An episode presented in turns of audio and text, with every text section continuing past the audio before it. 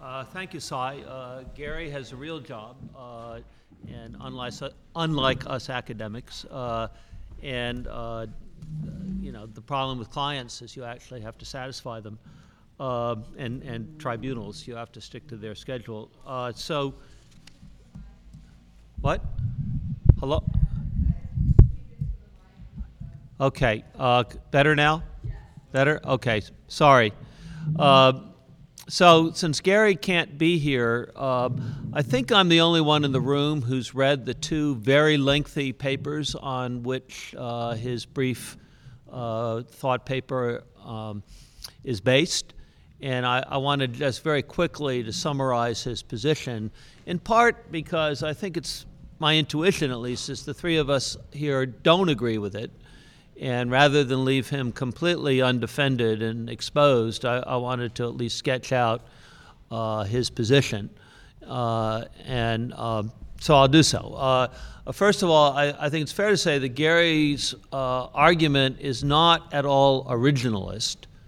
Uh, he is speaking as both a scholar and a practitioner who is actively engaged in this field, particularly international civil litigation. Uh, so his, his focus is as much on private international law and procedural rules that affect foreign issues as the difficult topic of bringing international law into the domestic court system. Uh, and he believes that uh, the United States should have uniform rules as to issues that affect international relations uh, for functional reasons to make us a better partner and to promote uh, the U.S. role in international dispute resolution, including private civil litigation. Uh, and he thinks the best pathway to that in default of action by Congress through uh, either uh, endorsing a treaty or a- adopting legislation is for the federal courts to take the lead in developing a uh, federal common law that governs not just the implementation, implementation of international law, but also rules that affect international uh, disputes, and particularly uh, civil litigation. Uh, he, uh, on the issue of bringing uh, international law in domestically, I don't think he has taken a position on RUDs.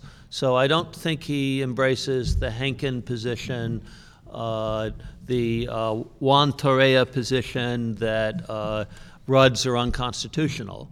So he accepts that limitation on treaties coming in. And on customary international law, uh, his position is that it should come in, but only real customary international law. I mean, that's my word, not his. But you know, uh, clearly established customary international law, and he's a skeptic as to whether human uh, rights law has attained that status. He would see, uh, I think, human rights law as conventional, and the conventions on which it's based are by U.S. choice, non-self-executing uh, so th- which I don't think he has a problem with. So he would cabin exactly that which motivated Henkin uh, in his work, and particularly the third restatement. Uh, on the other hand, he thinks that uh, international civilization has to be international litigation. It's a civilizing force and uh, needs to be rationalized, and the federal courts are the way to do it. Um, and that segues to my piece, uh, which is part of a, I think, a career-long skepticism about the capacity of courts to do things.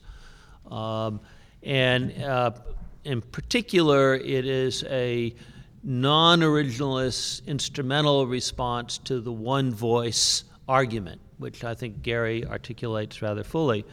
Um, and, and, just to summarize very quickly, I, I, hope the paper speaks for itself, and uh, either persuades you or it doesn't on its own terms. But uh, uh, I, I, see two instrumentalist objections to the vision that Gary has, and uh, that I think uh, on different substantive grounds the third restatement expressed. One is I don't think the federal judiciary is a well oiled, smooth machine. There are many reasons for that. Um, and one can feel differently about the role of Supreme Court leadership. Uh, we certainly had some people in our advisors' meetings, I won't identify them other than to say former deans of Yale Law School, uh, who believe that, uh, you know, uh, that we should disregard Supreme Court precedent when it makes no sense and look to uh, that practice in the federal judiciary that seems normative, normatively preferable. Um, if that's not your view, then I think it's very hard to look at the current state of affairs in the federal judiciary, where I think there, one can fairly say there's tension between the Supreme Court and um, some of the lower courts. And the Supreme Court, the tension is great enough that the Supreme Court, I believe, is responding prophylactically with rules that are uh, based on a suspicion about how the lower courts will behave, which I think explains a general drift in the direction of rules rather than standards, an allergy to facts and circumstances and balancing, um, quite different from what we saw back in the 70s, I think. Uh, and and uh, particularly in the area of foreign relations, I think this means we have uh, uh, a dynamic between the lower courts and the Supreme Court that makes it unlikely that we're going to get coherent, functional, uniform rules. It is, uh, if you forgive me, a dialectical process, and, and uh, until the dialectic is resolved, which I don't think it will be, we're not going to get the kind of clear guidance from the federal courts that uh, is necessary to satisfy the conditions of the one view perspective. And on the other hand, with respect to the states, uh, I think concerns about state behavior that were so widespread in the 60s and 70s, largely, I think, because of the, the civil rights movement and the defalcations of the states on civil rights, I, I think not that things are, are wonderful, but I think we're past some of those concerns. And at least in the world of international transactions and international relations, the states, through the uniform law process, uh, processes, uh, have been stepping up to the plate. And even when they're not adopting uniform laws, uh, that are the product of the Uniform Laws Commission, they're not, as far as I can tell, adopting predatory laws that are, are designed to extract rent f- from international transactions, at least not that much. So that the current dynamic where Congress responds, uh, the national government responds when the problem is most urgent, and when it does, that is the governing law. See the New York Convention on Arbitration. Uh, you know, accompanied by state law filling in uh, where Congress has an act, see the enforcement of foreign judgments, uh, seems to be working reasonably well. And, and, and so federalizing that body of law, some commentators, not just Gary, uh, would like, or at least having strong um, preemption policing of things like recognition of foreign judgments judgments, which was suggested in the third restatement, seems to me unnecessary. Thank you. All right, so John will be next, and uh, Beth has asked that people speak directly into the microphone. Of course, John and I were also back in the corner, and we had a hard time hearing people as well. So, uh, John, shout. Well, should I, if I shout into the microphone, I'm now trying to is it working? Okay, I'm now trying to just speak into the microphone, but not yell into the, into the microphone. Hmm. So what's the better solution? Just to repeat just uh, uh, well, what, uh, is it is is it sounds like it's being amplified now? Is that okay? I, I I'll try in a conversational tone rather than yelling, and it's interesting to hear what Paul just said, both about Gary Born's contribution and about his own thoughts. It's, it's good to hear that somebody, after all this work as one of the co reporters of the restatement, has the position don't worry, be happy. That, that is, uh, Paul suggests the, the, pro- the problem that both Gary Born and I have something to say about the need for uniform and impartial interpretation and application of uh, international law in U.S. courts isn't really that much of a problem these days. Maybe it was when the third restatement was being drafted, but now the difficulties have to some extent at least receded. And that, that may well be true. And so it may well be that the problem I'm going to say something about the solution to is not that much of a problem. And, and if so, we should all be grateful uh, that things have that things are that things are like this. And, and what I'm talking about is a relatively minor issue, and that what Gary Born is talking about is a relatively minor issue. But the the issue is to the extent that it is important and desirable to have the uniform, impartial, and reasonably expert. I say reasonably expert. We are talking about American courts that don't often have as much uh, experience in these issues as it would be useful for them to be had for, for them to have. Is it is it possible to have those good things within, and this is where I'm going to differ from Gary Born in my contribution, within what I think are the constraints the Constitution imposes. And those constraints begin with the principle, I think, which the Supreme Court rejects, but I, but I also think in practice has rejected only to a limited extent, the principle that the only laws of the United States for the purposes of Article 3 and Article 6, that is to say, federal jurisdiction and preemption, are acts of Congress. That unwritten law, although it has a place in the American legal system and has a place in the federal courts, is not law of the United States for those two purposes. That's a very important point on which Gary Born and I part company. I also think, and I think these principles are less important, but they're significant, that there isn't a general principle that the states can't legislate on matters that affect the foreign relations of the United States. There are some more specific principles along those lines. And there is not a general federal congressional power with respect to the foreign relations of the United States. There are lots of congressional powers that bear on the foreign relations of the United States, as I suggest in this, in this uh, short paper.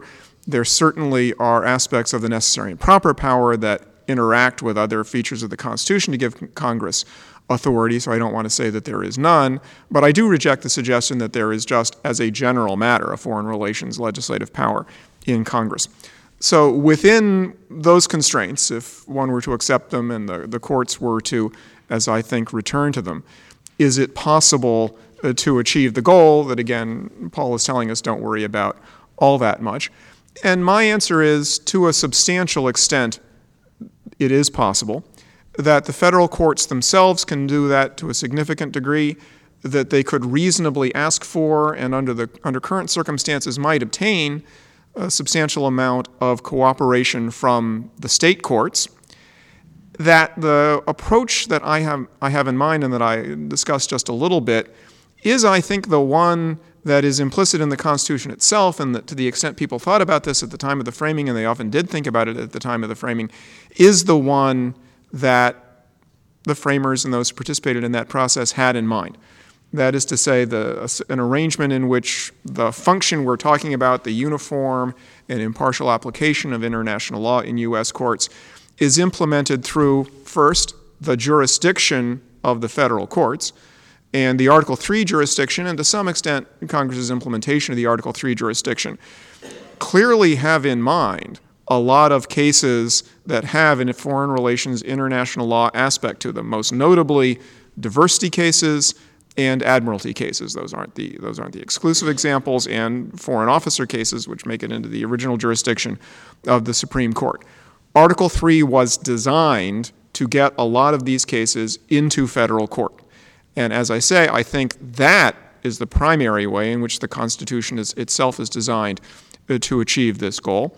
What would the courts today need to do in order to move in that direction?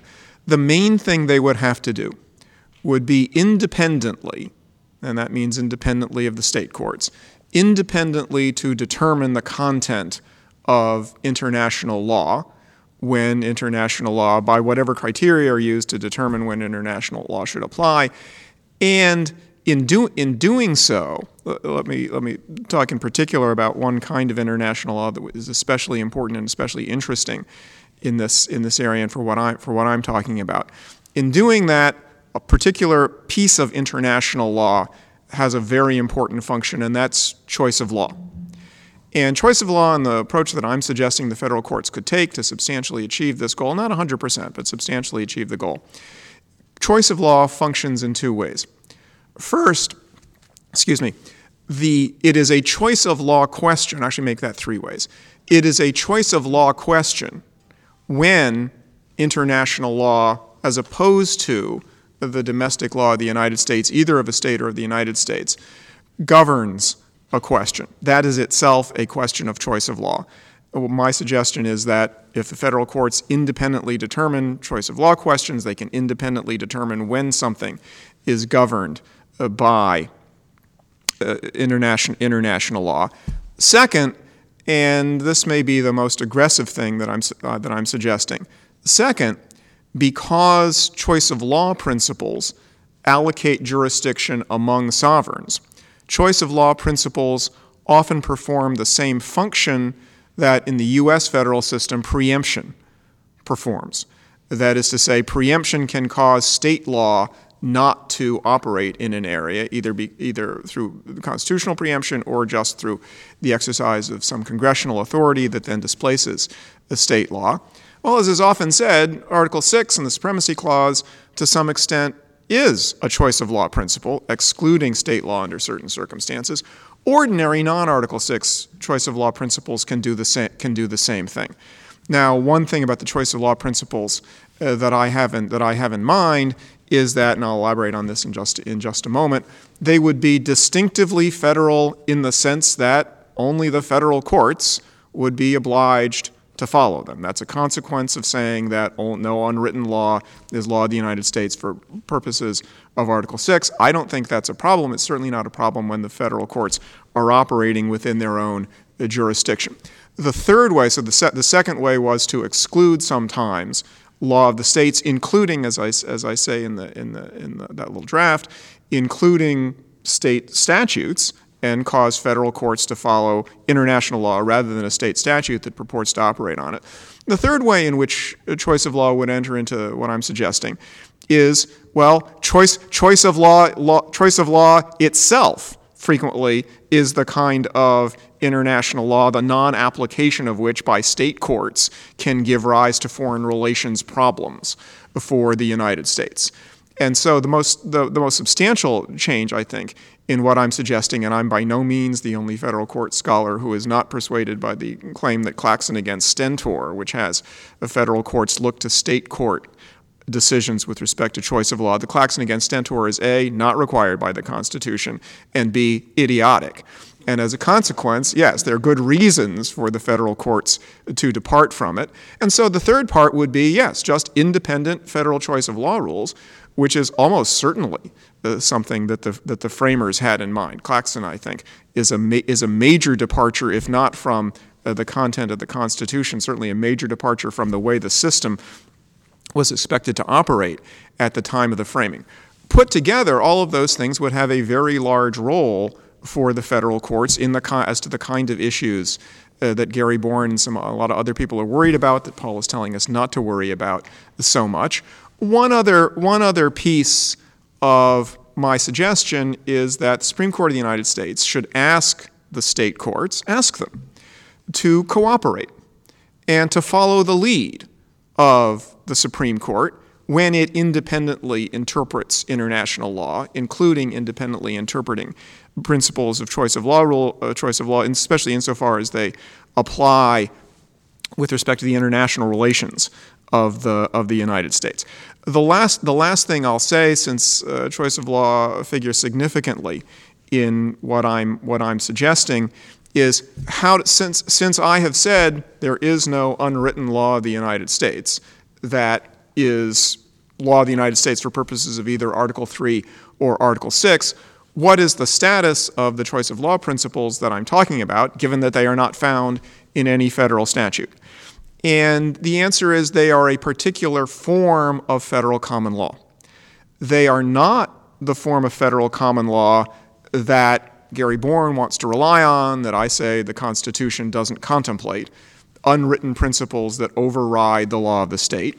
They also aren't exactly the federal kind of federal common law that the Supreme Court used during what's called the Swift era, when it independently looked to, say, the, the, the commercial law, the law merchant, deter, both, both pointed to it with the choice of law rule, possibly, but in any event, independently determined its content, because choice of law rules themselves do not directly apply to private people. They're not primary rules. They're secondary rules telling the courts what to do about possibly conflicting Uh, primary rules.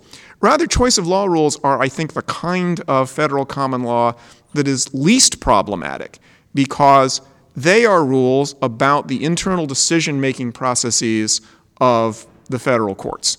And to say that those rules can be independently determined by the federal courts requires only not preemption in the ordinary sense, it requires only the McCulloch principle that the operations of the national government are not themselves the subject to state law. And because choice of law rules are about the operations of the national government, they're about the decision making process of the federal courts, they are a form of federal common law. They are not written.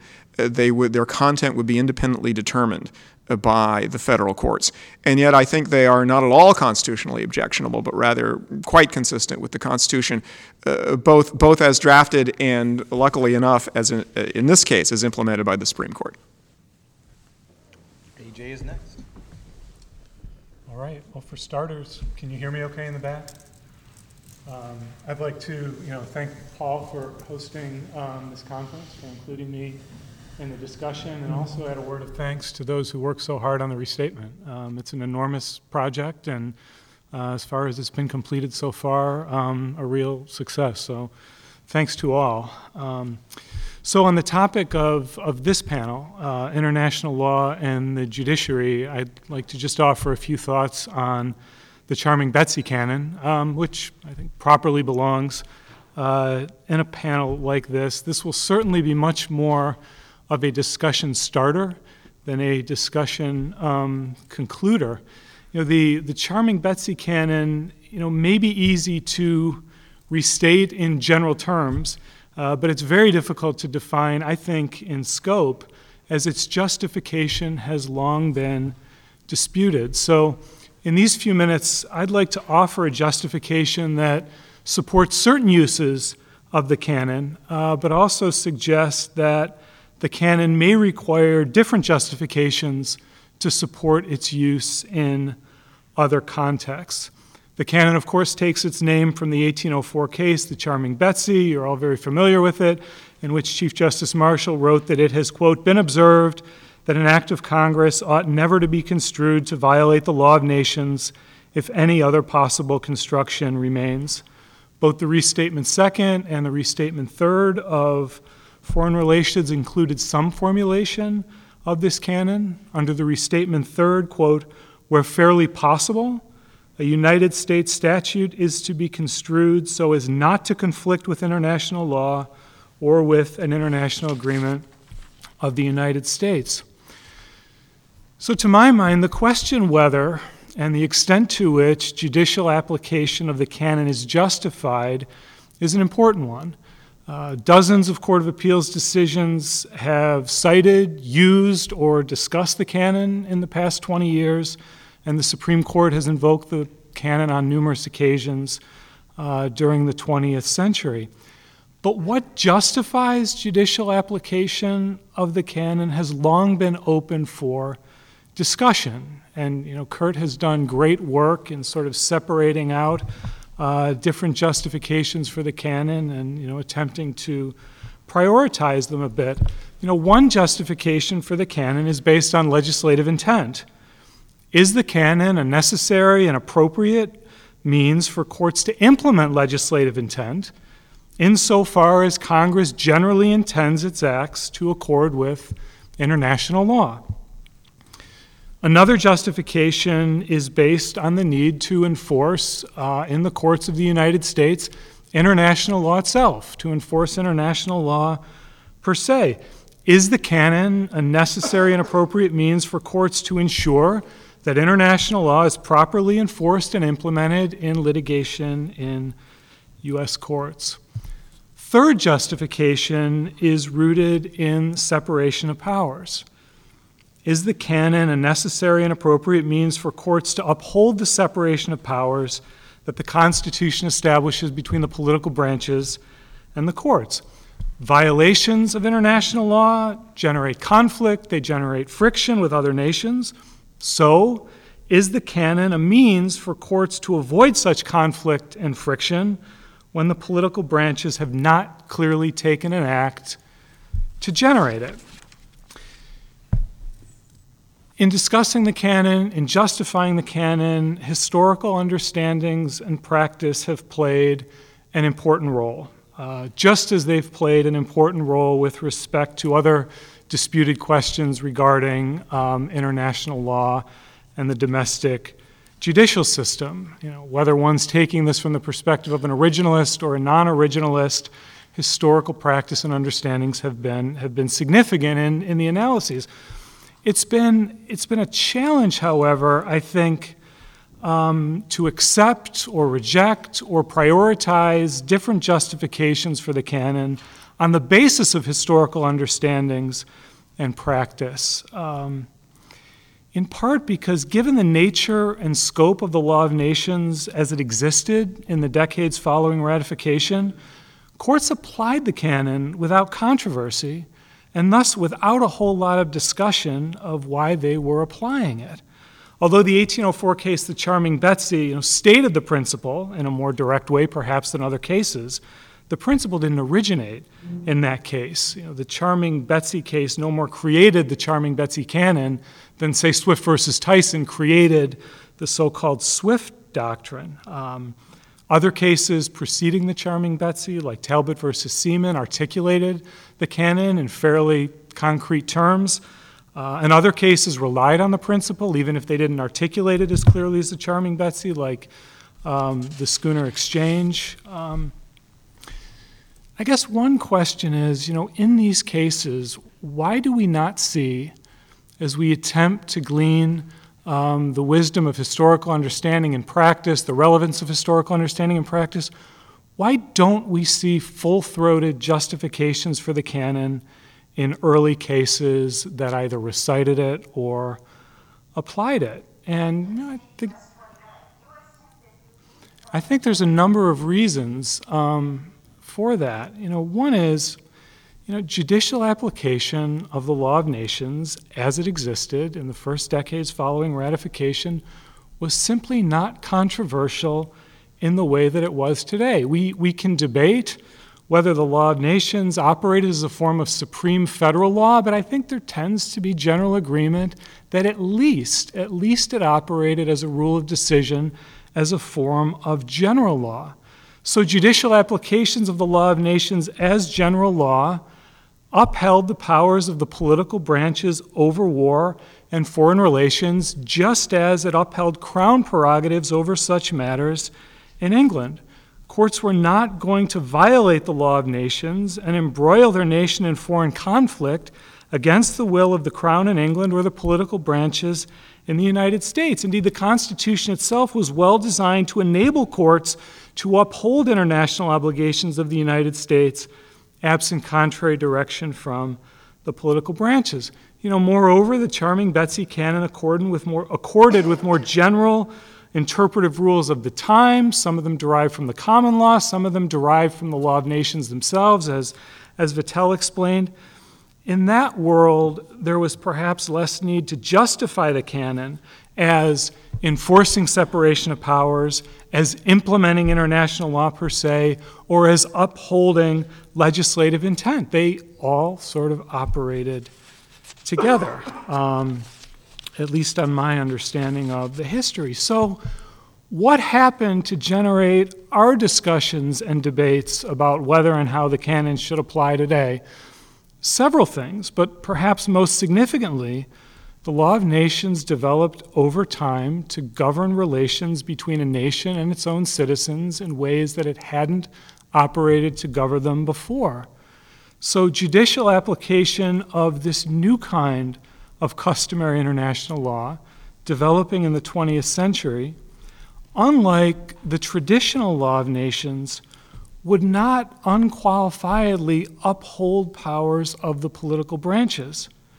Instead, it could stand in tension with them and with the reserve powers of the states, at least as courts have understood those powers and continue to understand them.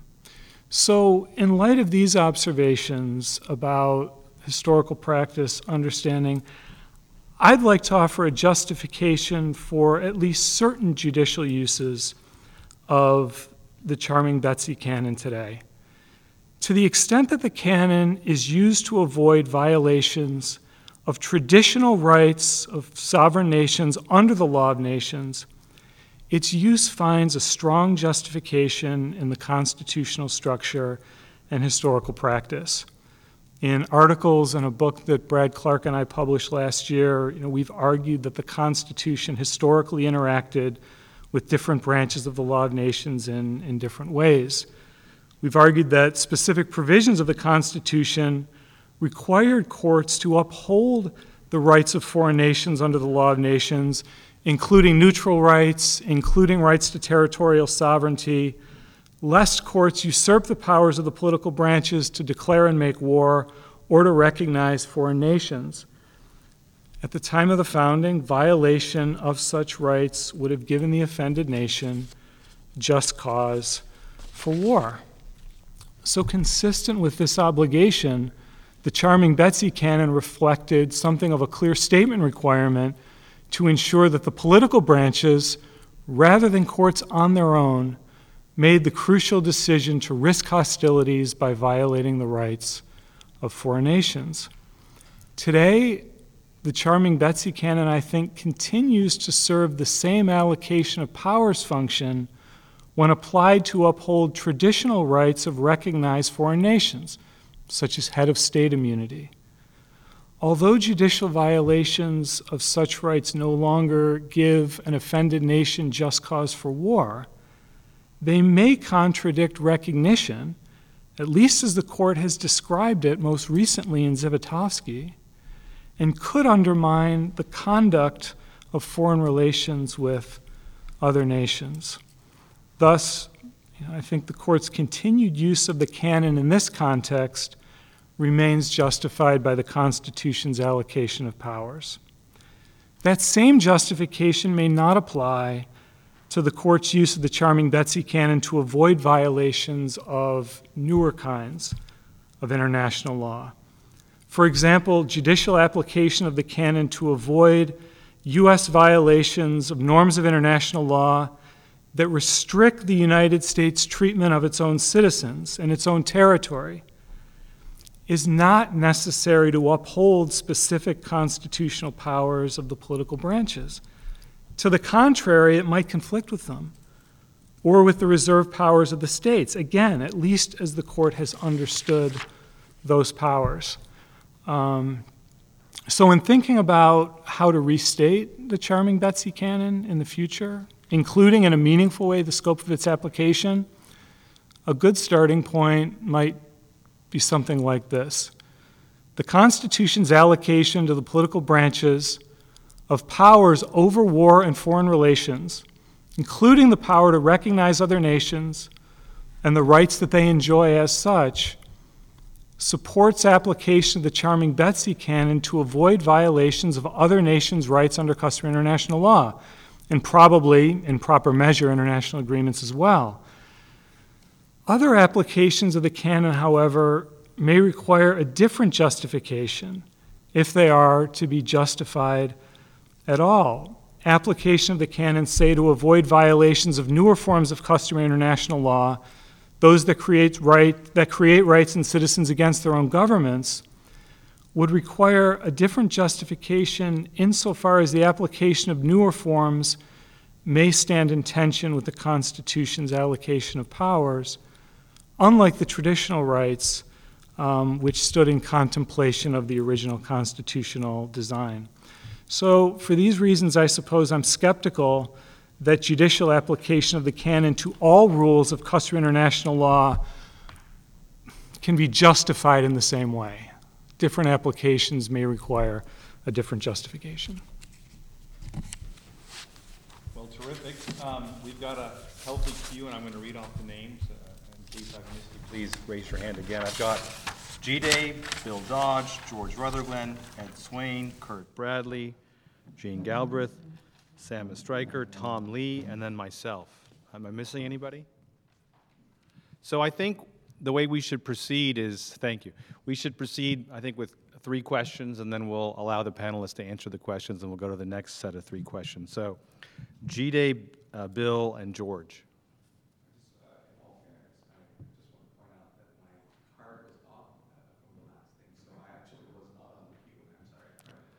Oh, okay. Well, that, that was an easy question then. Uh, we're going to go to Bill, George, and then Ed.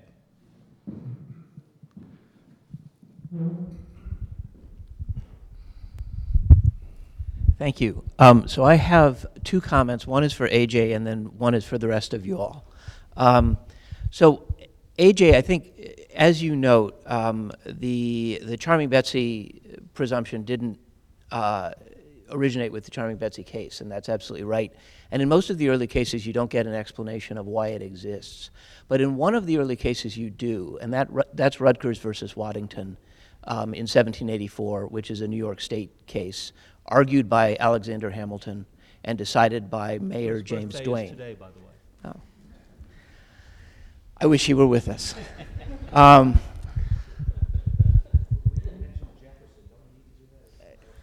not well.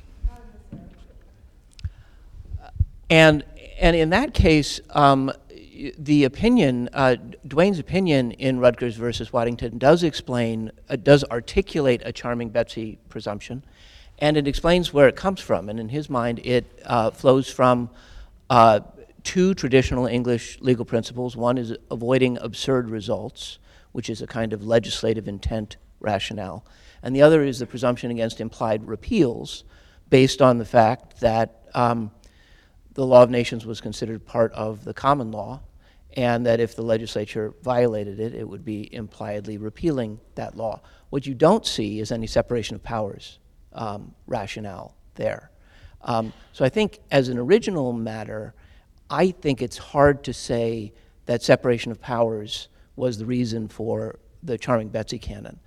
That's not to say it's not the best explanation of it today. I mean, I mean, I think what it is today and how should it be, be restated is a different question, and we don't have to adhere to the original understanding.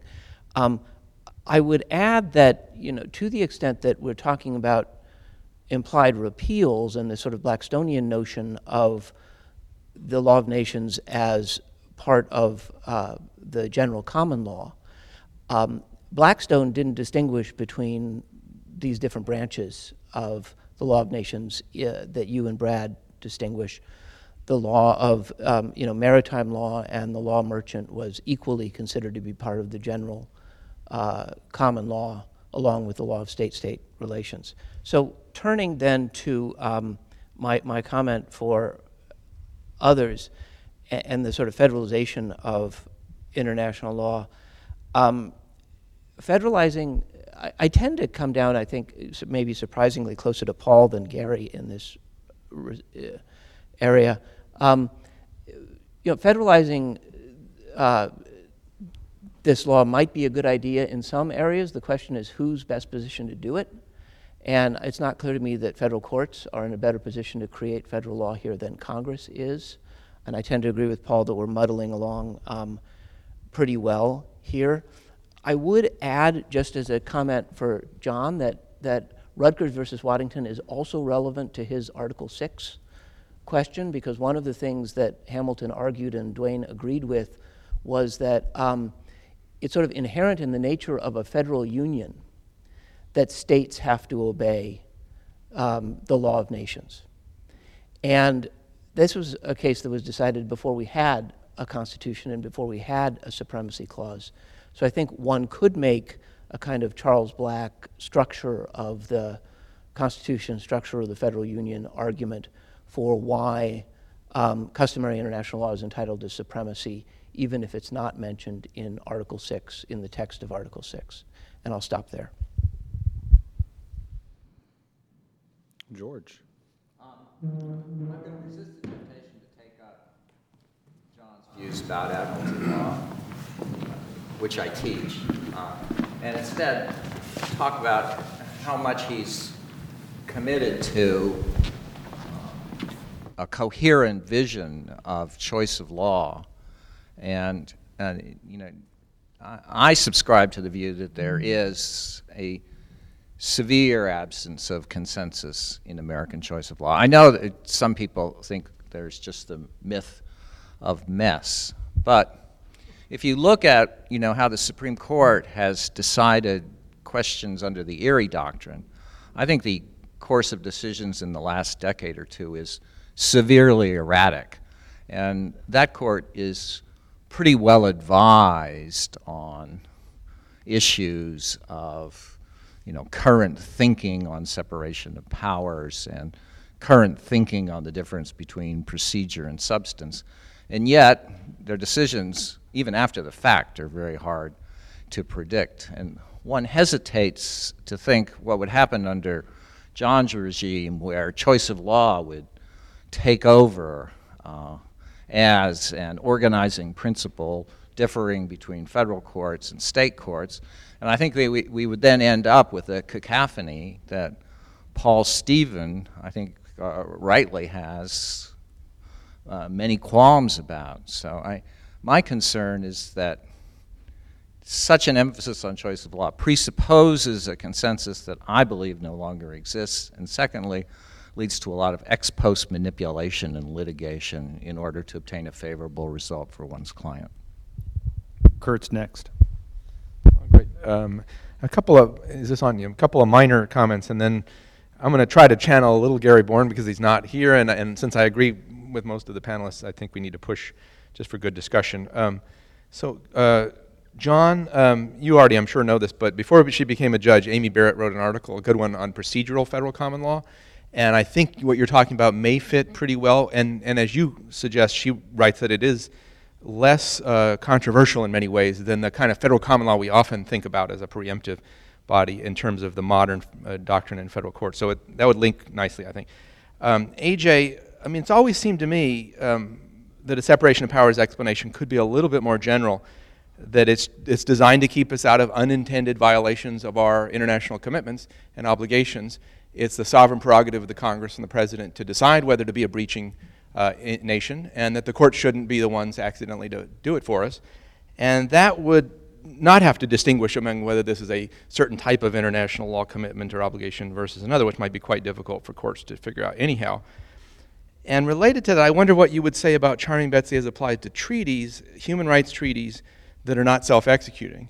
Um, because, and if you would somehow allow Charming Betsy for that, I, it's hard for me to figure out exactly why, other than, again, we have, a, we have an obligation that would be uh, triggered if we violated, and uh, the courts uh, may want to not be the ones to put that into motion and leave it to the sovereign prerogatives of the political branch. So it seemed like there could be a broader story that would not have to fine tune all these uh, types of international law.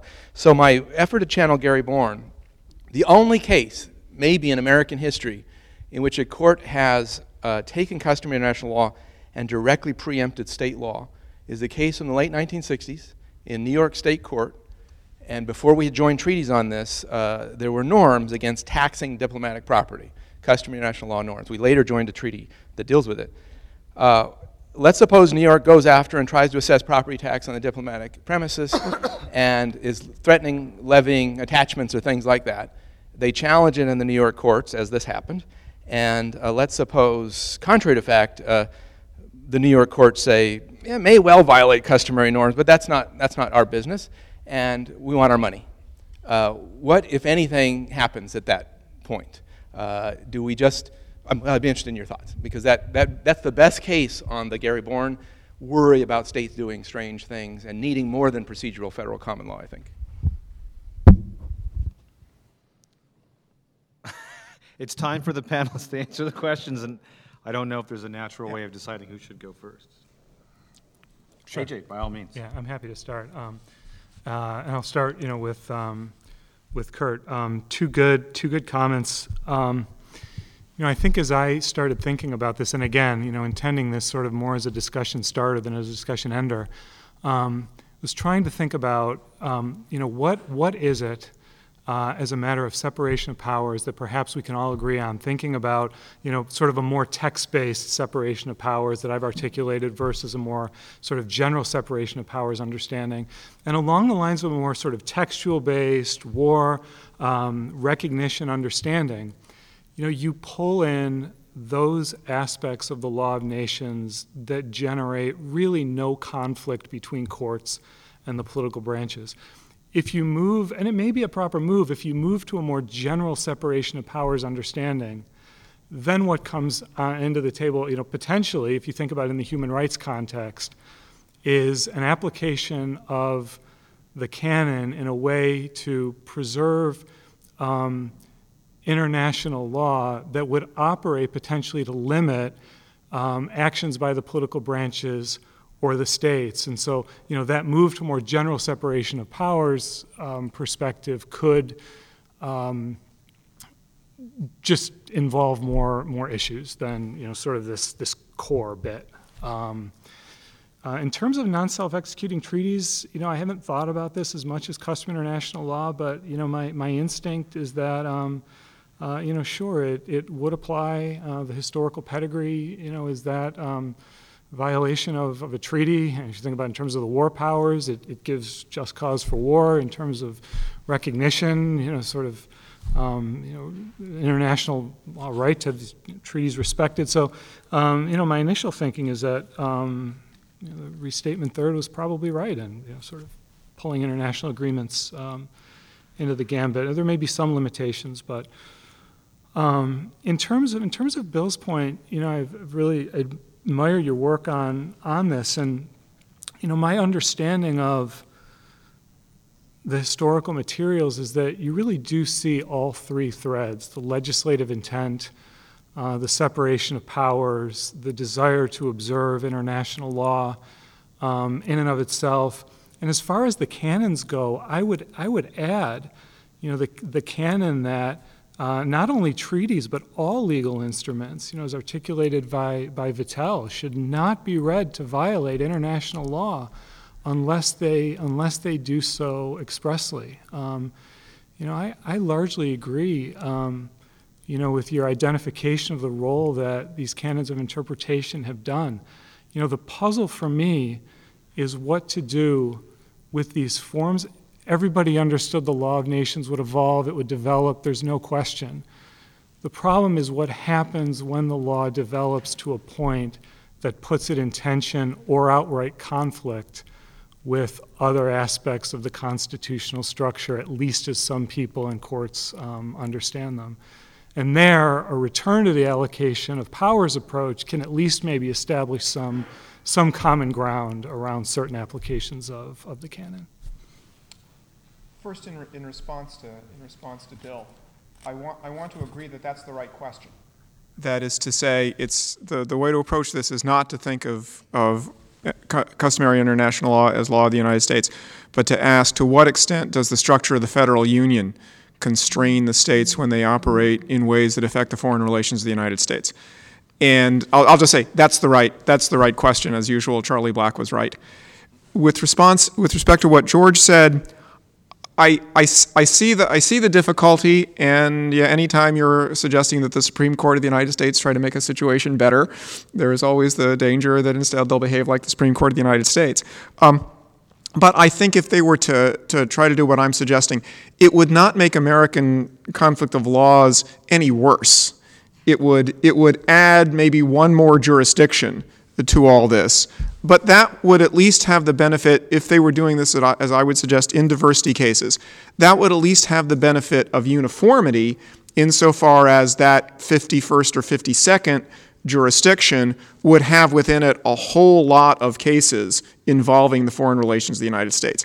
And that, that leads to what I have to say to, to, to Curt, which is first, of course, Congress can solve that problem.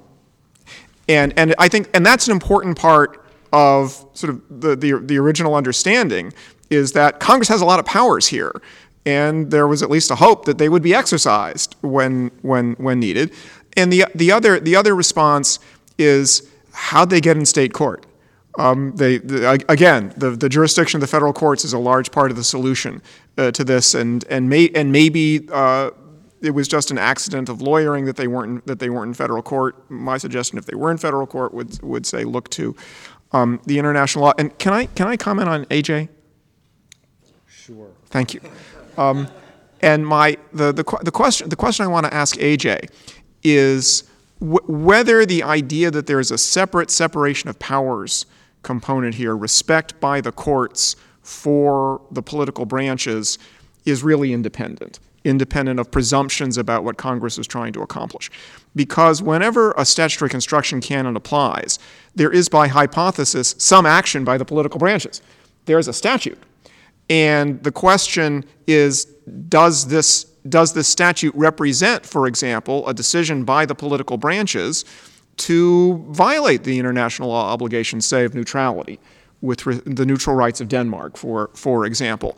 And if there was such a decision, then for the courts with a, with a presumption to keep that decision from being implemented is not for them to give respect to the political branches. It's, it's for them not to do so.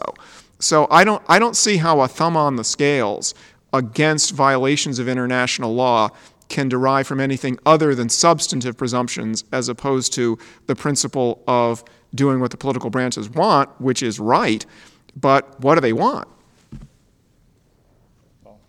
Uh, Two quick things. First of all, since John is responding to AJ, I'll respond to John just briefly. Uh, He, uh, he understands what a hero Bobby McFerrin is to me and thinks that therefore, don't worry, be happy is my mantra. I actually think, in spite of being a very cheerful person, I am very dark and pessimistic about this. I, to say what my point is, the Supreme Court and the federal judiciary aren't going to deliver which is kind of a dark point. I mean, I, I think it's the problem isn't as bad as it could be because the states somehow aren't doing so badly.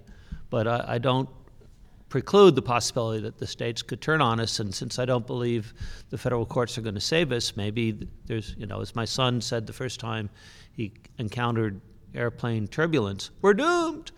Um, uh, sub- substantively, on uh, Bill's actually question to AJ, I just want to interject. Uh, I was taught to read Blackstone as entirely a treatise on separation of powers. It was about protecting the judiciary and the common law from Parliament. Uh, and, and it's a different separation of powers problem than the one we created with our new arrangements. Uh, and that just leads me to explain why I'm a little skeptical, skeptical about originalist arguments, because I think the, the new structure we created in 1789 was so radical and so misunder, not understood, maybe not misunderstood, but not understood by the framers uh, eh, because of its departure from the uh, British background, that it's not clear they really were anticipating a lot of the problems that vex us today. All right, we've got Jean, Sam, and Tom. Jean? Thanks. So so my questions also go to uh, AJ here, and I have, I have a few.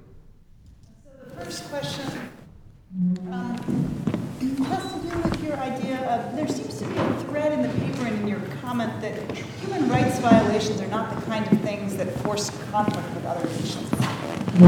And I want to push back on that a bit. I think human rights violations are taken to be around the world uh, international law violations that give rise to concern from other states that have concerns. And I think it is, is quite true that if the U.S. violates international human rights law, that's not going to lead to other countries invading us.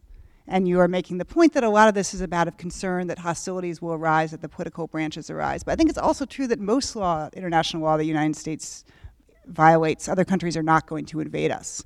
Now, if we were a much weaker country, it might very well be that human rights violations might actually lead to military intervention against the United States, uh, as might other kinds of violation of international law. And in fact, you can see that in the sort of emerging idea of R2P or something like that. Uh, so I think to the extent that the argument is that human rights law is different because it's not going to provoke um, international conflict, international invasion potentially, I don't think that that really uh, holds in a particularly strong and grounded way. So I'd just love to hear some more more thoughts about why it's why that matters, why why it's different. My second um, question to you has to do with the separation of powers point. And your, your claim see, for the other, um, for non-human rights law seems to be the idea behind the Charming Betsy canon is we want to preserve the international law status quo, at least until the political branches act clearly. They can force conflict if they want by declaring war or something like that. They can also force a violation of international law by very clearly uh, choosing to do so. But until that, we want to preserve um, the status quo. It seems to me that that holds with human rights law equally if you start to think about the treaty power, which you haven't mentioned. We have the idea you might want to preserve the status quo of complying with international law, and then the treaty power gives you more ways to opt into that, um, clearly, aggressively, or to car- carve out places where you don't. Uh, by the use of reservations or something like that. That there's also um, a text based way in which the political branches interact with human rights law that you had. I didn't notice addressed in the paper, although maybe I maybe I missed it. And then my third question for you is a pretty technical one. It's the question of whether uh, the extent that human rights law is also part of international humanitarian law. Your argument applies to international humanitarian law, or whether it's only to human rights law separate from international humanitarian law. So I'll, I'll stop there and be very very interested to hear more. Actually, I have very little to do today, but I do have to keep the queue, and I made a mistake. I mentioned Ed the first time, and I didn't mention him the second time, so uh, Ed's going to go next, and then Sam, and then Tom. Well, I, I feel bad because uh, you, uh, you've had your sign up for the whole, the whole, uh, the whole uh, panel, so. Thank you. This is on and audible. So I had uh, two questions, um, uh, one to um, AJ and the other um, to John. Um, is to um, to AJ, uh, one of the, the the posture of the piece as it as it presently stands is a little bit about how the restatement fourth might take on this um, question, and to a degree it already has. Um, and uh, you may be amused to know that uh, during the discussion with the members, one of the questions we repeatedly got is where is this language about where fairly possible coming from? Uh, this is bizarre. Why do you why do you use this language? Uh, and uh, we uh, we had recourse let's to explain it. But um, I I was wondering also if your piece could do more with the language of the Charming Betsy, the the part um, that refers to um, international law as it's understood in this country. Um, seems to be an important qualifier there that is underexplained in a lot of uh, discussion of that uh, case, and I think you could actually um, use that um, to your to the advantage of your thesis, should you so choose. Um, John, I found uh, the paper uh, very uh, uh, bracing and interesting as always. Um, really interesting. I, I want to make sure I understand it because if I do understand it correctly, which is a big, huge if, um, um, it, it may allow you to do something a little bit uh, uh, more um, the, the speculative uh, with it. Um, I understand the second material effect of the choice of law approach that you're describing as being um, that choice of law operates to displace um, another um, sovereign's capacity to exercise authority. It can be so employed in a federal court to much the same effect as federal common law is often thought to, to function, um, but that it um, draws uh, it in with respect to its operation, obviously, in, in state court um, as a consequence. So this is something that operates for the application uh, of these similar norms as choice of law norms within federal court, but not so much uh, within um, a state court. Um, so uh, the laws of the United States function um, uh, being eclipsed matters with respect to state court. Um, and I assume I'm correct in understanding that that means um, that understanding would mean that um, customary international law, for example, would not function as a basis for removal um, either. Um, and if that's true, I wonder if you could, you know, possibly um, discuss in your in your chapter as you expand it the degree to which this might help explain one of the Bermuda triangles of um, uh, foreign relations law, namely the lack of cases that we see in U.S. courts that are actually, as Curt was saying, that are actually applying um, a federal common law, um, customary international law to displace state authority. Um, that these are non-removable uh, and that they don't have uh, a similar function um, because of your choice of law approach uh, in state courts would help, I think, explain uh, one of the reasons why we might not see um, cases occurring in the abundance you might think that they would occur uh, were it to operate as a more fully fledged form of uh, laws of the United States or federal common law as it's um, substantively uh, understood.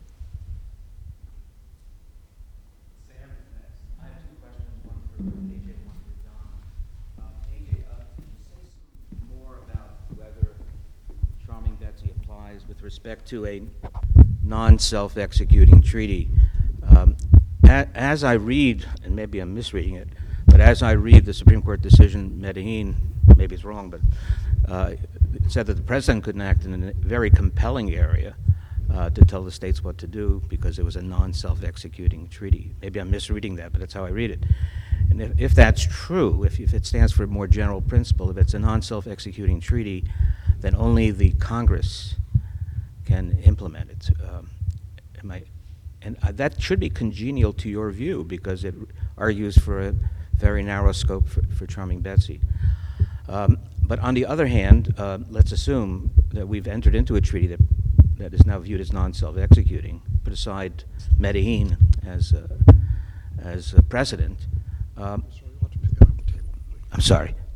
Can you hear me now? I apologize. Um, no, assume we've entered into a treaty, human rights treaty, and these are our international obligations, and the statute is truly ambiguous. I mean, these canons actually don't do that much work. I know that they're enshrined now, but I tell my students they're, they're canons with one N, not two N's. Uh, rules of thumb. But, you know, as a rule of thumb, if you have an ambiguous statute, uh, why not, uh, you know, say, well, we've entered, recently entered into a treaty which the president has, has uh, uh, ratified on behalf of the United States, and it's a close call, but we read it that way. And I understand that, you know, maybe Congress should make the decision, but there could be compelling cases where that's not, not the case. In other words, you're making a statutory interpretation ruling at the end of the day, and you're saying it's truly ambiguous. You know, most of the canons don't depend on rock-solid constitutional law. They're just sort of rules of thumb. You know, implied repeals are disfavored, and uh, you know, take a look at the, at the sources of those canons. So this is another canon that says, you know, we've entered into this treaty, it's been ratified by the United States, we take our obligations seriously, and this is a truly ambiguous statute. I mean, I'm not sure, as much as I, I don't want to positivize international law, it's my own instinct, keep it, and I think you have a similar instinct here, at least modern international law, but there might be an area here where it makes sense, so maybe you could say something about that. Um, in fact, there's a literature, I think Jean believes in this as well, I may be wrong about that, but because of uh, Medellin, we ought to operationalize these doctrines more, uh, so that there is, you know, a scope for judicial enforcement of non-self-executing uh, treaties. I'm not sure I endorse that view, but so it relates to this issue as well. John, I haven't read your piece, I didn't see it, but is it your view that because of the laws of the United States language of the Supremacy Clause, that there's no judicially, there's no judicial, there's no federal common law other than justified by structural features, structural arguments? And does that also apply to the federal common law that develops as an adjunct to statutory interpretation? Okay. AJ, why don't, AJ, why don't you begin again? Okay.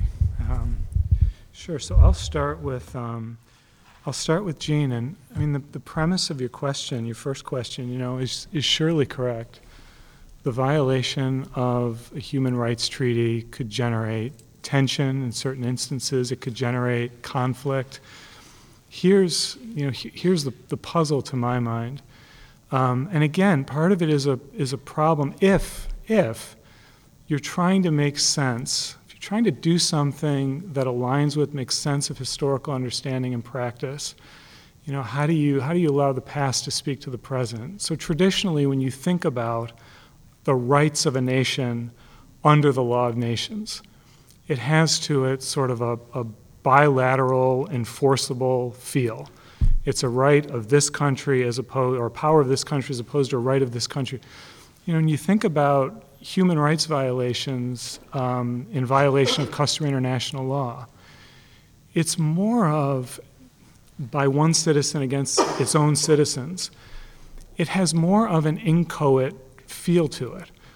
So it's not in the traditional historical way a violation of this discrete right of this country. It's a violation of a principle that's developed in international law, but in terms of the actual damage done, It's more, um, it's more of an inchoate right, which I think makes it a little bit more difficult to deal with. But if you say, well, it shouldn't be more difficult to deal with, what's really relevant here is, is the conflict, is the tension. And in that respect, the court should avoid it by interpreting the law to accord with the international law rule. The, the translation problem, if you will, is that in resolving that conflict, you potentially invite another form of conflict, which is a good faith understanding that the application of this rule of international law is limiting the powers of um, either the United States or a state in ways that the original allocation of powers just doesn't um, uh, just doesn't allow. So I think any you know full answer to this would have to negotiate those two different forms of uh, of conflict. Um, as for um, you know how the charming Betsy canon might apply to international human rights law versus international humanitarian law, you know that's something to which you know I'll just have to I'll have to give more thought. Um, Ed, as far as the, the language of the Charming Betsy goes, international law as understood in this, in this country, um, I can't say that I've, um, I've given that language a whole lot of thought. Um, I agree, I agree with Bill that the, the Charming Betsy canon reflects much more than just that case. That case is more representative of the application of a principle than um, generative of it, and so we shouldn't read it as a statute. But that language certainly means something. And what does it mean? And you know, it, just off the top of my head, I mean, it could could refer, of course, to um, uh, proper statements by the political branches that these are the international obligations of the United States, um, and you know that could sort of you know, sway the operation of, of the canon. Um, but again, I'll give that I'll give that more thought. Sam, as far as um, the application of the canon to a non self executing treaty, it, um, it, it generates a historical puzzle that I'd have to think through. If one just goes sort of in the, in the historical mindset and says, well, okay, in the first decades following ratification, how would you treat this problem? The violation of the treaty, self executing or non self executing, would have given the offended nation just cause for war. That determination is for the political branches. Courts should avoid the treaty violation where the statute's ambiguous. As for today, if you take out of the equation the war powers, if that's not a part of it, and so you're relying on a more general idea of separation of powers, or if you're relying on rights that stem from recognition, I just think the, the question is, is more complicated. Um, I think it's a very good one. Go ahead, John.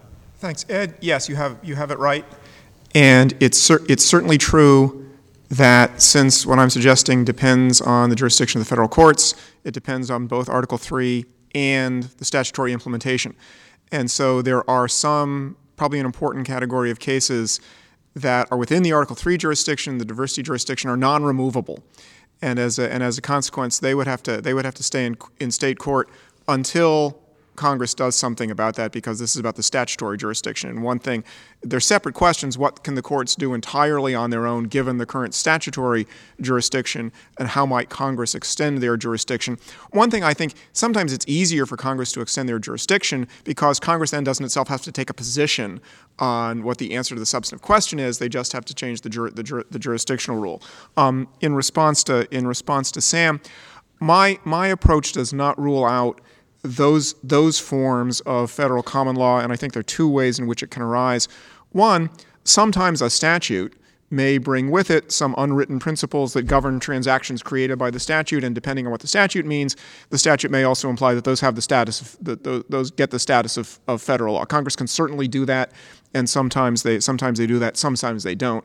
So I think that's a that's a question under the statute. Something else that can happen is sometimes Congress creates a federal function, and that combined with sort of the McCulloch principle and no affirmative indication by Congress that the federal function is subject to state regulation will also create the situation where, where, where there will be federal common law of a kind that doesn't have to be preemptive, doesn't have to have the force given to it by the statute just because state law is excluded by the statute itself, and then the unwritten norms can, can, can govern and state law can't interfere. For example, for example, yeah. I, uh, and and if, if I if I if I knew enough about ERISA to actually answer that question, I, I would I would be consulting right now. Um, I wouldn't be here, but quite possibly. Paul? I don't think I have anything to add. All right, just to uh, tell everyone on the list here, we've got Tom, myself, Austin, Chimène, I hope I'm pr- pronouncing that right, and Chimène, thank you, and Beth. If I'm missing someone, let me know. So we'll do Tom, myself, and then Austin. Tom?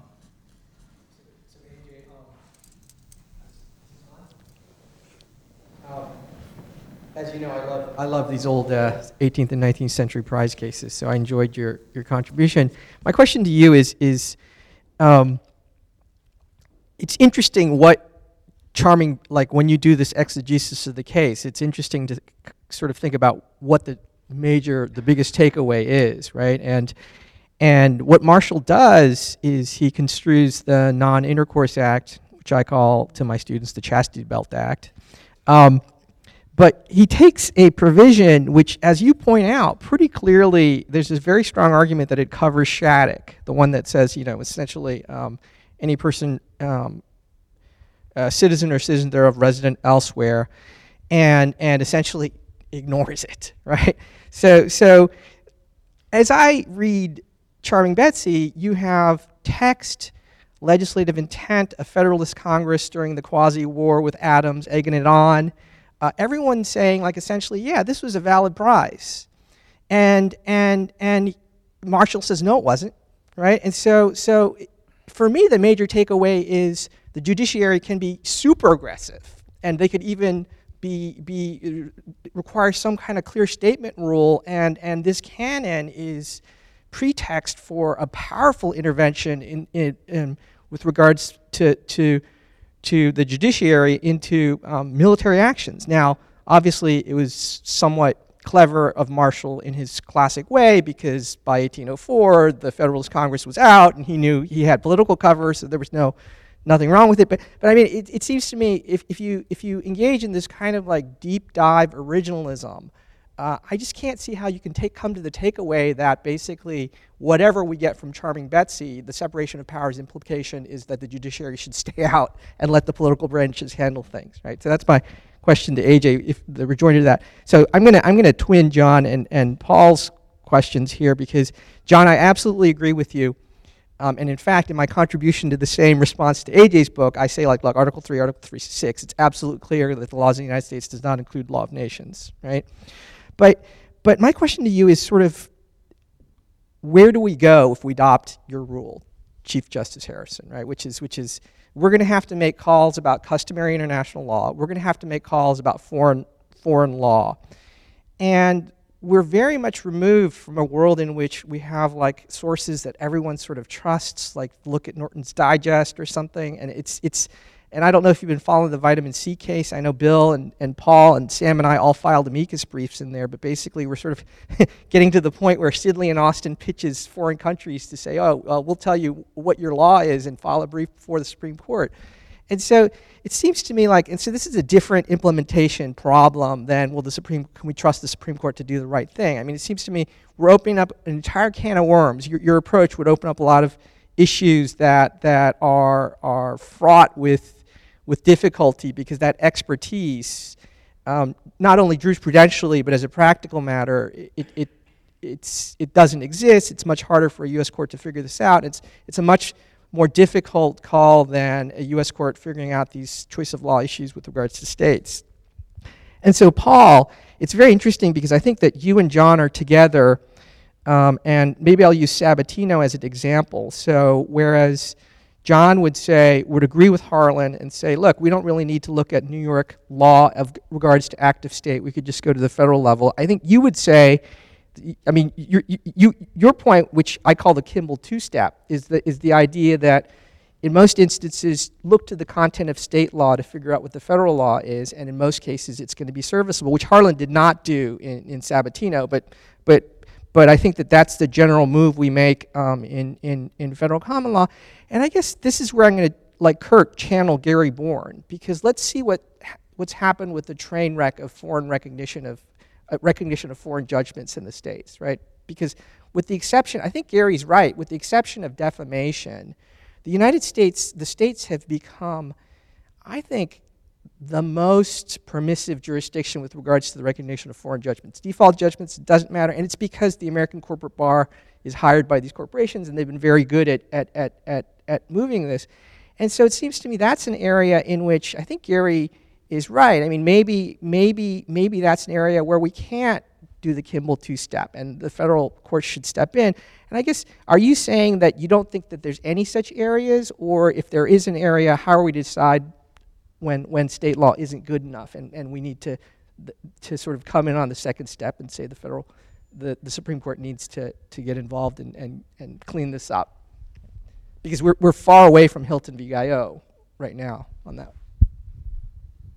Well, I'm, I'm next, and this is a question for anybody who cares to pay attention to it. Um, suppose I think that uniformity is important, and suppose I think that both the, the state courts and the federal courts are, are doing a bad job of ensuring, uh, you know, that, uh, you know, ensuring that we're complying with international law. And, and suppose I'm in Congress and I, I want to deal with this problem. Can I, can I create some agency that has authority to to define the law of nations for purposes of these suits, and to do so as these cases arise, right? So someone files a suit, there's a question of international law, the agency then has 60 days to create a new rule. Uh, it either does or does not do so. If it doesn't do so, the court decides it on its own, but if it does so, the rule is, is, is law, just like any regulation that's lawful would be law of, uh, of the United States. And then the, we have a uniform rule. We're not reliant, reliant upon Congress. And of course, there'll be perhaps disuniformity in the application of the rule, but I suspect if the agency is smart enough, it can propound a very precise rule that uh, um, will deal with this problem of disuniformity. Is, th is that possible uh, under our legal system? Is it inconsistent with some principle of federal courts? Uh, I mean, I could see for, for purposes of criminal law, there'd be a problem, right? Because you can't change the law after the, the transaction or whatever you're talking about has occurred. But I, I, certainly Congress changes the law all the time as to civil litigants, and, and the courts, uh, at least sometimes, are willing to you know, apply the new rules as long as they don't feel like they're, you know, complicated rules about changing their judgment. So if I really believe in uniformity, is, is that something Congress can do? But before you answer that, we have to hear from Austin.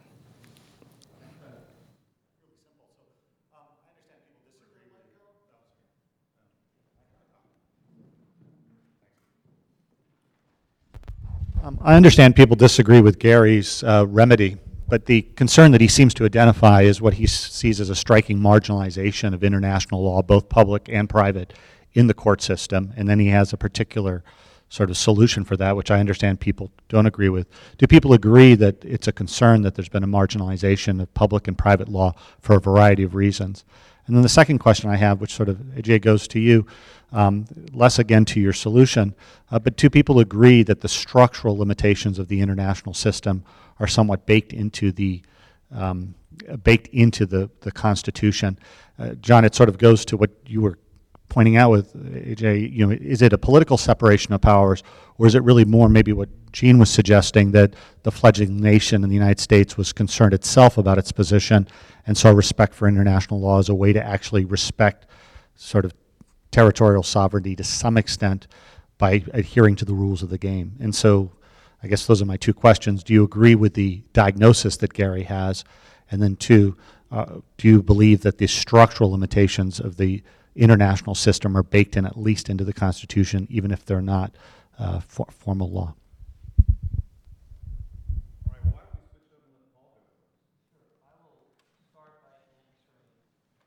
Austin and uh, together, sort of. Uh, which is to say, I think the uh, question of where, whether we're at the optimal level of uniformity and respect for international law, which are two different things in a way, because not everything that we want to be uniform is governed by international law. Uh, at least so Bill and I argue. Uh, uh, is different from are we doing okay? I mean, because certainly we could do better. But are we at a crisis point, which is cycling back to Tom's comment about the train wreck that is recognition of foreign judgments? Uh, and, and I think reasonable people can disagree. I, uh, I don't think foreign judgments is a train wreck. Uh, you know, I mean, the renunciation of Hilton and Guyot started in the New York Court of Appeals in the 20s, you know, with a hyper a permissive approach. And, you know, in the last hundred years, the U.S. role of the world economy has done okay. Maybe suddenly we've fallen off a cliff. I can see the case for that. But so um, I don't things, think things are so bad. And uh, it's not clear to me that. Uh, I, like your reference to Kimbell. It's one of my favorite cases. Uh, I, I, I don't think renunciating, renouncing the Kimbell II move is necessary there. I mean, we can contemplate what kind of bad behavior by the states requires the making up of new federal law. I will just note one of the more famous recent episodes of that was Bush versus Gore, which I'm not sure everyone sees as a great success for uh, U.S. jurisprudence. All right, John. In, re- in response to in response, Tom, two things. First, I th- I think in general an approach like mine would not add new international law cases to the dockets of all the United States courts together. Would shift some from state court to federal court, and not not know, not knowing enough about the the comparative expertise of state courts and federal courts in that respect to really be confident about an answer. I, I suspect again this is a situation where they're not going to the federal courts aren't going to do any worse. There would there might be situations in which the federal courts applying an independent choice of law rule would look to international law when the state courts would not otherwise have looked to have looked to international law. And if they if if something like my proposal were adopted and that were to happen, that would put that would put additional strain on their limited capacity to uh, as- ascertain the content of international law. Yes, that's that's that's right. Um, in res- in response to Cy, that's a uh, that's a great question that to some extent grows out of Sam's question, which is okay. There is this general problem of implementing in the domestic law of the United States the international obligations of the United States insofar as they make certain requirements for what the domestic law of the United States is. And could Congress, rather than passing the generic statute I was talking about that just says it automatically happens, give the authority to, to some federal, federal agency, uh, the way agencies normally regulate? And just thinking about it off the top of my head, it does, it does sound to me like the rule that says implement the international law obligations of the United States would satisfy the Supreme Court's current intelligible principle requirement. I think the hard the harder question is especially with respect if, if you dis, if you disagree with Nick Rosenkranz, especially with respect to customary international law, are, are there any customary international law obligations for the United States that Congress doesn't have the power to implement?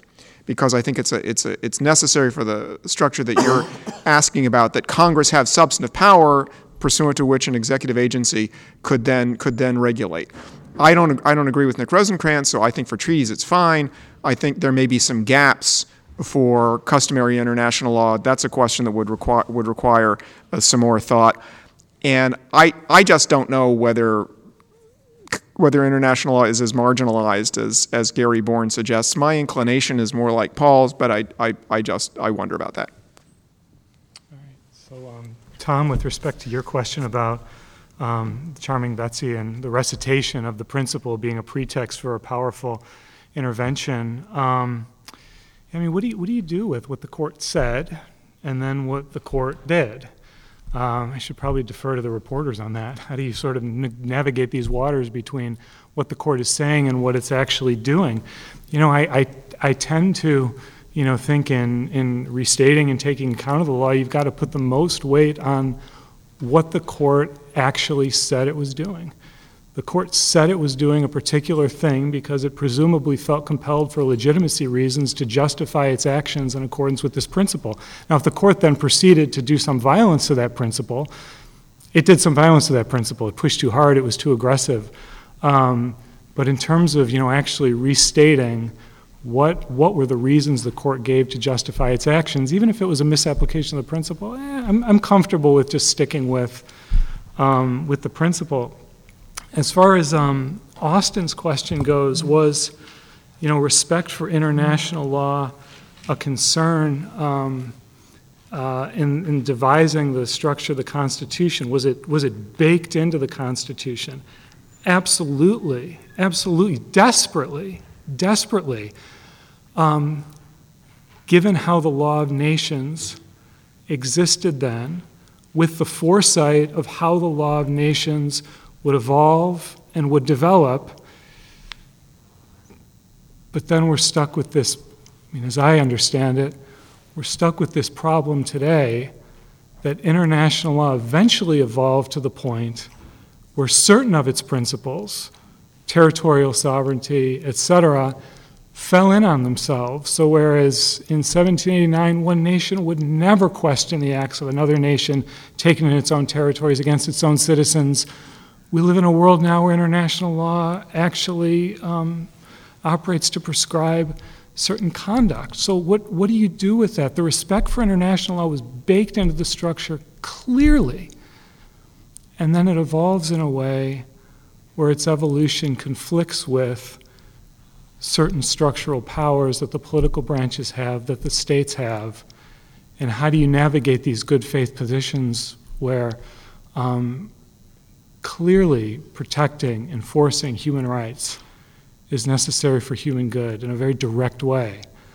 And at the same time, abiding by legal limitations, legal powers, has systematic implications for human good. And we end up with these very thorny questions. We've got two more, and we've got, we've got time, so uh, Chimène and then Ben. Thanks very much. And uh, I'm going to sort of make a an intervention in the spirit, less of a sort of responsive workshop and more a kind of collective brainstorming session. So, uh, the first thing I, I wanted to just point out is to, to kind of put a pin in for tomorrow's discussion um, a sentence, John, that you raised the idea that um, choice of law principles allocate jurisdiction among sovereigns. And I think that that's an interesting way to think about both extraterritoriality issues that we're going to get to and jurisdictional issues tomorrow. Um, thinking of them in, in, a choice of law framework is something that um, I haven't recently done. So I, I want to kind of put that on the table for others to mull over. Uh, like others, I, I, think I'm going to sort of pile on the charming Betsy discussion here a little bit, uh, and, and three points on that one. First, I mean, I know I know you're very committed to this notion of kind of traditional versus modern international law and the strict dichotomy. Um, Jean tried to persuade you otherwise a little bit by, by throwing international humanitarian law into the mix, and, and I might want to do the same in terms of uh, the transition period in which, of course, we saw uh, international law becoming extremely concerned with how countries treated other countries' citizens, right? Uh, and so this sort of intermediary step almost, where we had diplomatic protection and all of these arbitration cases about how countries treated other countries' citizens. Um, so I, I, do think that complicates the picture. And, and again, I know it's a, a, kind of picture to which you're, you're very committed, but I think um, that dichotomy is not as clear and the evolution is, is not as, uh, there's not as much discontinuity, I suppose, uh, as you suggest in, in sort of the way you describe things. Um, I mean, I, that's maybe time to to mention also with Sam's point that uh, human rights treaties are somehow aspirational. I think one needs to differentiate, of course, between things like the Universal Declaration of Human Rights, which is aspirational, and then human rights treaties that, if countries ratify, are no longer simply aspirational, right? Um, then on, on second point, reasons for complying with international law. And again, uh, AJ, I know this is sort of a point that you've uh,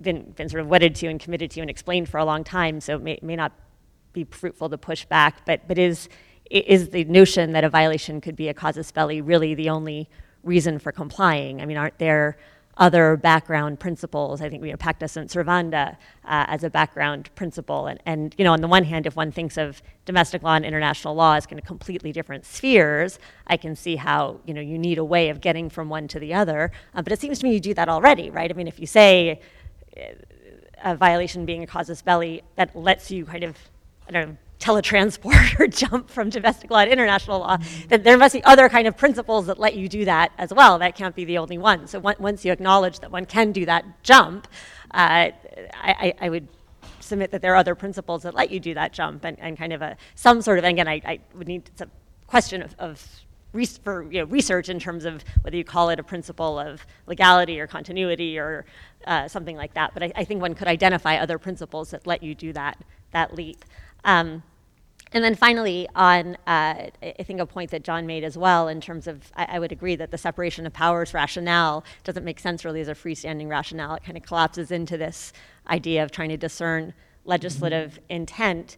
Um, and I guess again, sort of another just factual question. I, I'm not sure, and, and you've read the cases, you know, much more diligently than I have, that, that charming Betsy has ever really been used, have been used by courts as a way of kind of importing customary international law principles and enforcing them separate from some legislative enactment that is ambiguous and needs to be construed one way or the other. I mean, certainly advocates have uh, attempted to get courts to use the Charming Betsy canon in a more proactive way as sort of a portal to direct enforcement of international law norms, but I'm curious whether it's actually been used that way by courts, because I can't think of any occasion in which it has. Um, my uh, the, the conversation has really moved past my comment, which was to foreground a, a disagreement that that we've that, that many of us have had and written about in terms of ha- of something that AJ said right I think said right in his first presentation that of course the framers knew that international law would evolve and change.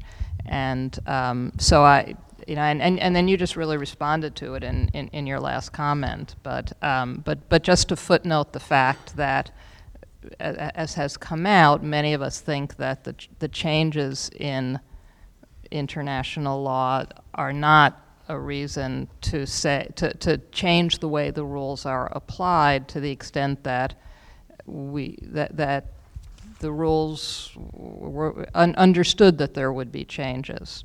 You know, clearly they have different ramifications, but you know, we're, we're, talking here uh, to a large extent about things that Congress could, could address, and um, so it doesn't seem the, pr- the presumptions don't, don't doesn't seem to me necessarily need need to change to, to adapt to that. But to some extent, I think you've already responded to that. All right, guys, very quickly, and then we'll get to lunch. AJ? Uh, Okay, um, very quickly, so, um, Chimène, uh, what do I respond to? Um, I mean, first, all right, just very quickly, so, I mean, as far as the reasons for complying go, um, yeah, I mean, absolutely, of course, the reasons for complying with international law by a nation extend far beyond avoiding war. Um, um, they're rich, they're multifaceted, and they go to, um, uh, you know, I mean, the, the, the core of, uh, of, of, human rights. You know, I think, I think the, the question, the question is more one of institutional competence and institutional allocation. And how do we think about that? And so many of the questions we discuss here, um, Congress could really simplify by um, owning more than it has. Although, you know, some of the, some of these conversations have become a little bit marginal because Congress over time has, uh, has owned a fair amount of, uh, you know, what may have been in the past customary international law. Um, yeah, I mean, I could just I'll stop there. We're close to lunch. Lunch. Paul? Well, I can't help but being uh, pessimistic, uh, and I'll, I'll respond to AJ's response. I, I, my colleague Jim Malone is over here. We both share an interest in tax law, and the way we teach tax law is uh, it's an optimistic story for tax lawyers, in that uh, you know disputes arise, the Supreme Court ultimately says something, and the Supreme Court always is manifestly wrong, producing another legislative response that creates new disputes, that creates new business. So it's a Greek tragic cyclical view of the world as opposed to a commitment to human progress. And, and uh, I guess I want to bring that to us here.